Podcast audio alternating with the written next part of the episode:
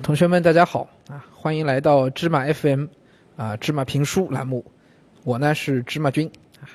那咱们在读的这本书啊，是佐贺的超级阿嬷啊。那之前两章呢，已经给大家读完讲完了啊，讲到了这个作者岛田洋七啊小时候的一些悲惨的经历，被妈妈呢送到了乡下，跟这个阿嬷就是外婆一起生活。也写到了一些啊，在阿嬷家看到的一些很新奇的事儿，对吧？从城市广岛到了这个乡下佐贺啊，啊，怎么样的一个穷困的生活，又是怎样去面对这些穷困生活的？那这个时候的作者岛田洋七呢，已经是一个小学生了啊，那也不能天天就跟外婆黏在一起，对吧？总是要去学校，要要该读书还是要读书的。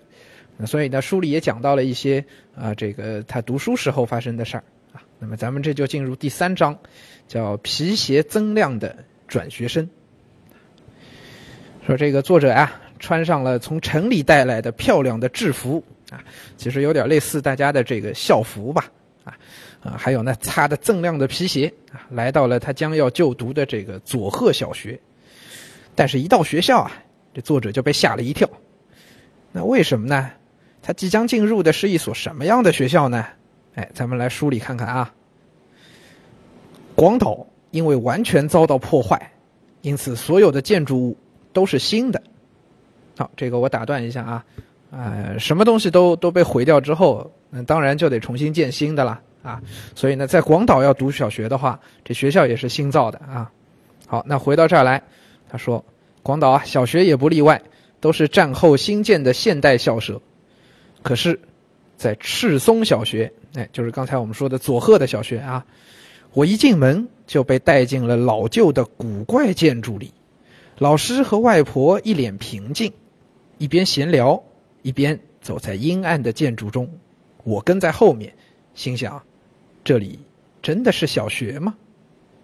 啊，看起来这个学校好像长得不怎么样，是吧？同学们自己啊，一直在宽敞明亮的大教室里上课，对吧？现在的学校，尤其啊是中国的一线城市吧，学校现在条件越来越好啊。有一些私立小学，这个一楼的这个呃教室啊、走廊啊，都已经被装修成了漫画的样子啊。我就在上海见到过一个小学，这个一楼的走廊里画的都是复仇者联盟，那孩子们看着很开心，对吧？同学们读书也有个好心情啊。啊，可能对这个，呃，所谓赤松小学啊，就佐贺乡下的这个小学，怎么个一个古旧的方法，大家可能没有直观的感受啊。啊，芝麻君给大家讲讲吧。我呢曾经去过一个山区的希望小学，哎，可能和这个岛田洋七看到的乡下的这个赤松小学啊有点像，啊，那这个希望小学是什么样子呢？条件非常非常艰苦，这学校本身就很小。总共的大小呢，差不多就是一个北京的四合院这么大，啊，那当中啊，啊，只能站十几个人这么个小院子，就算是个操场了。那操场正当中有一个旗杆，啊，那旗杆啊，竹子做的。同学们，你们现在升国旗、升旗仪式用的都是那个啊，铁的那个铝合金的那种很高的旗杆，对吧？我去那希望小学啊，旗杆竹子的。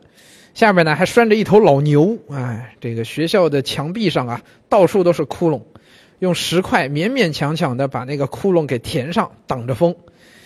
教室里边的课桌椅呢，也是破破烂烂的，啊，桌子凳子啊，要不是缺了个腿啊，要不就是少了块少了半块这个课桌板啊，反正都是只能凑合着用。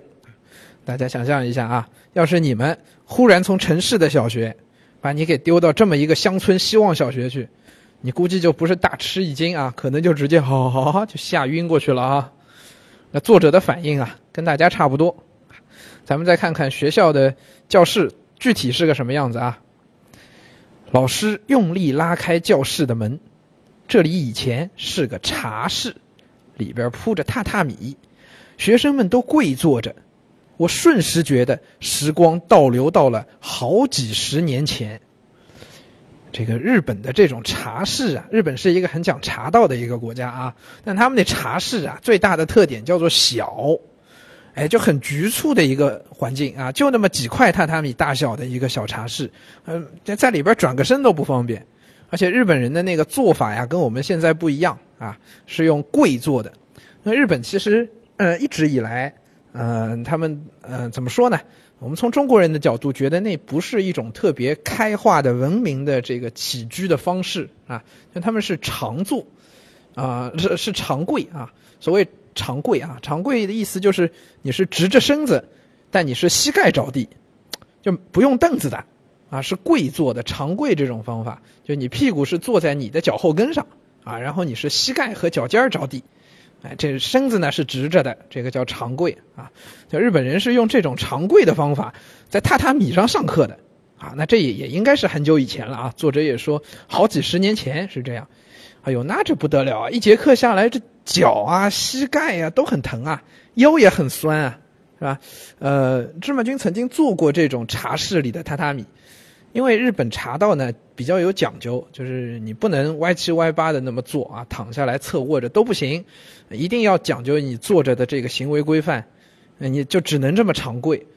那芝麻君又坐不习惯，跪不习惯啊，哦，那一跪不到五分钟，哎呦，这膝盖就疼，然后啊这腰就支持不住了，所以啊这么做腰也很酸。那日本呢后来随着时代的进步，渐渐的就发展成呢跟中国人一样，我们说就坐凳子的了啊。有桌子有凳子的教室，但作者以前在上小学的时候根本就没有体验过这种长跪的这种要跪坐的课堂，这下来到这个乡村的赤松小学可真是傻了眼了。再说这些乡下学生的这些孩子们呢，平时可能平时就穿着一些家里的衣服啊，然后蹬着一个小小破草鞋，再穷点的干脆可能就光着个脚就来上学了。啊，没什么好稀奇的，同学们。早些年间穷的时候啊，就包括芝麻君去那山区的乡村那个希望小学的时候也是这样，很多孩子都没有鞋的，买不起你们什么耐克、阿迪这种鞋啊。那好，我们回过来说那个日本的这些乡村的小学生们啊，看到岛田洋七这么帅气的制服和皮鞋，大家还都有点小妒忌呢，看作者很不顺眼。有的学生啊，就开始挑作者身上的毛病，就对作者阴阳怪气的说。你妈妈好老啊！完了啊，这显然大家是在嘲笑他，对吧？因为带他去的，带岛田洋七去学校的不是他妈妈，是阿嬷，对吧？大家一看这岁数，肯定知道这不是妈妈呀。那，大家就嘲讽他啊，说你妈妈好老啊！哟，这个，哎，挺不好的啊。这句话呀，可以说是刺到了作者的伤心处。那大家如果记得前面说，那就就是芝麻君刚才讲的。这送作者来上学的是外婆呀，根本就不是妈妈呀。而且我为什么说是刺到作者伤心处呢？那作者的妈妈就是因为不能照顾他，才把他送到乡下来的，而且是用的一种很极端的方式，对吧？不是跟他商量好了送去的，啊，是到火车站送姨妈的时候，在背后推了一把，等于是硬生生把这个岛田洋七给推上推到乡下去的啊。可是作者在当时啊，根本就没有办法回答同学们这么一句半带嘲笑的一句话。第一，他觉得如果他说这不是我妈妈，是我外婆，那会对不起这一路辛苦送他来学校的外婆呀，是吧？因为人家说外婆老嘛。第二，他同时也觉得，我要是真给解释了，那同学们再追问下去，你妈妈呢？为什么不陪你来佐贺呀？这好像也没法讲，他总不能说是妈妈不要自己了，把自己扔到乡下来的吧？所以作者也只能选择对这个问题闭嘴，不再回答。而且啊，这外婆好像也感觉到了作者的尴尬。这书上说，外婆是讪讪的对我笑笑，和老师殷勤寒暄后，便回去了。哎，就是去学校第一天就不太顺利啊，啊，穿嘛也穿的太招摇，同学们也不太喜欢他。他呢也不太合群啊，然后呢又妈妈又不在身边，想想就难受啊。那作者之后的这个学校生活会是怎么样的呢？咱们后边再接着说。